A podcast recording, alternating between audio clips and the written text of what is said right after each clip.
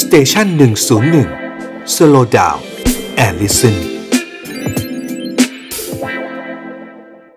สามอุตสาหกรรมดาวรุ่งปีหน้า ครับก็เอ่ออย่างที่ผมเรียนอ่าทั้งสองท่านรวมถึงท่านผู้ฟังไปในหลายอ่าในหลาย episode ก่อนนะครับ ผมครับในเรื่องของการอ่าภาพของคำทำนายของเศรษฐกิจอะไรต่าง ๆ นะครับ ผมครับก็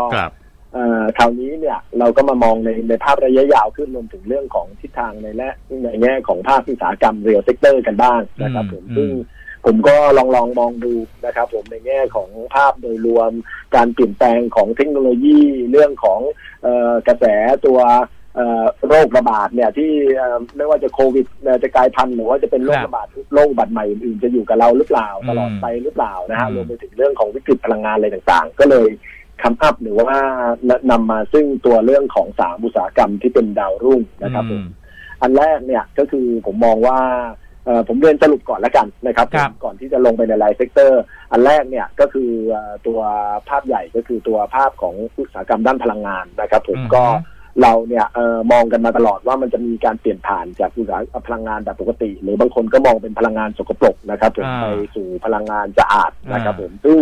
แน่นอนว่าช่วงปีที่แล้วเนี่ยเอ่อคือปีนี้เนี่ยที่ที่ที่เอ่อเกิดไปเนี่ยมันก็คือมีการเปลี่ยนแปลงอย่างเอ่อรวดเร็วนะฮะหลายประเทศก็พยายามที่จะคุมเรื่องของพลังงานสกปรกนะฮะอืมก็กลายเป็นว่า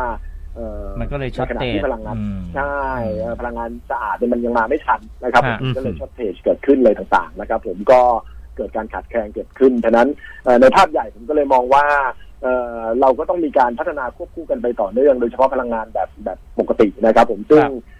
สามอย่างนะฮะซึ่งการอันได้แก่เรื่องของน้ำมันเรื่องของถ่านหินและก็ก๊าซธรรมชาติ ซึ่งในในสามเนี่ยก๊าซธรรมชาติในดูที่จะสะอาดที่สุดนะปล่อยอืมคาร์บอนน้อยสุดอะไรต่างๆเนี่ยก็คงจะต้องมีการดีลลอปในด้านนี้ต่อไปนะราคาก็ยังคงจะต้องขึ้นอยู่ต่อนะครับผมอืมรวมไปถึงเรื่องของถ้าเป็นอุตสาหกรรมเอ่อถ้าเป็นในในเรื่องของพลังงานสะอาดเนี่ย เอ่อตัว use case ก็คือรถยนต์ EV นะครับผมอืมรถยนต์ไฟรถยนต์ไฟฟ้าเนี่ยก็คงต้องมีการใช้มากขึ้น ซึ่งเราเนี่ยก็ละเลยในแง่คือคือก็เน้นแต่ในแง่ของตัวรถยนต์ไฟฟ้านะครับ ผมจะอืมเทสลาจะแม้แต่รถเอ่อค่ายยุโรปค่ายเอเชียต่างๆ ที่มีการเอ่อผลิตไฟฟ้ามากขึ้นแต่ว่า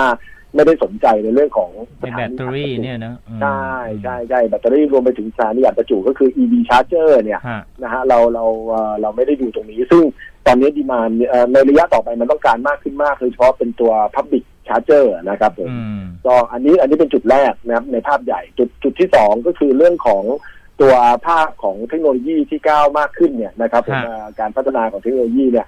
หลักๆ ถ้าให้ดูในแง่ของปีที่ผ่านมาก็คือปีเนี้ยที่กำลังจะจบไปเนี่ยฮะตัวที่เป็นจุดที่ก้าวเอ่อ หน้าที่สุดในแง่ของเอ่ออย่างน้อยคือเรื่องของเงินลงทุนในแง่ของเอ่อโอกาสในอนาคตมันคือเรื่องของตัวฟินเทคอืมโดยเฉพาะเรื่องของตัวคริปโตเคอเรนซีนะอืมเอ่อแล้วก็หลังๆก็มีประเด็นในเรื่อง m e t a เวิร์สอะไรต่างๆเข้ามานะครับครับผมซึ่งภาพตรงนี้เนี่ย ผมมองว่ามันก็จะเป็นการ develop ต่อไปเอ่อมากขึ้นนะฮะแต่ว่าความผันผวนก็จะมีมากขึ้นด้วยนะครับอืมในแง่ของตัวคริปโตเคอเรนซีแต่ว่าตัว digital asset อื่นๆเนี่ยตัว investment token utility token อะไรต่างๆเนี่ยมันเป็นสิ่งที่น่าสนใจและก็น่าน่าจับตามองรวมถึงเอ่อก็ถ้ามีโอกาสก็ควรที่จะลงทุนในจุดนี้ เพราะว่ามันก็อืมน่าจะเป็นอนาคตในระยะต่อไปครับนะครับตัวตัวสุดท้ายก็คือเอ่อเรื่องของโรคระบาดนะครับ ผมฮะอย่างที่เราทราบกันก็คือโอไมครอนเนี่ยก็เข้ามา ในช่วงที่เรากำลังคุยกันในในเรื่องของการที่จะมองภาพในอนาคตเนี่ยก็แสดงอืมเป็นตัวที่ตอกย้ำว่า เราประมาทไม่ได้ในเรื่องของการแปรกลายพันธุ์ของโลกนี้นะครับครับผมโดยเฉพาะอย่างยิ่งเอ่อเนี่ยตอนนี้ก็คนก็ติดเชื้อกันค่อนข้างมากอะไรต่าง ๆ เนี่ยอืมฉะนั้นเอ่อ การป้องกันนะฮะรวมถึงโรคอุบัติใหม่ที่อาจจะมีในอนาคตในสี่ห้าปีข้างหน้าเนี่ยอืมในระดับทั้งทั้งระดับโลก ระดับเอ่อรัฐบาลนะฮะรวมถึงระดับเอ่อเอกชนแล้วก็ประชาชนเนี่ยมันจะต้องมีมากขึ้น เขาก็จะมีครับประเด็น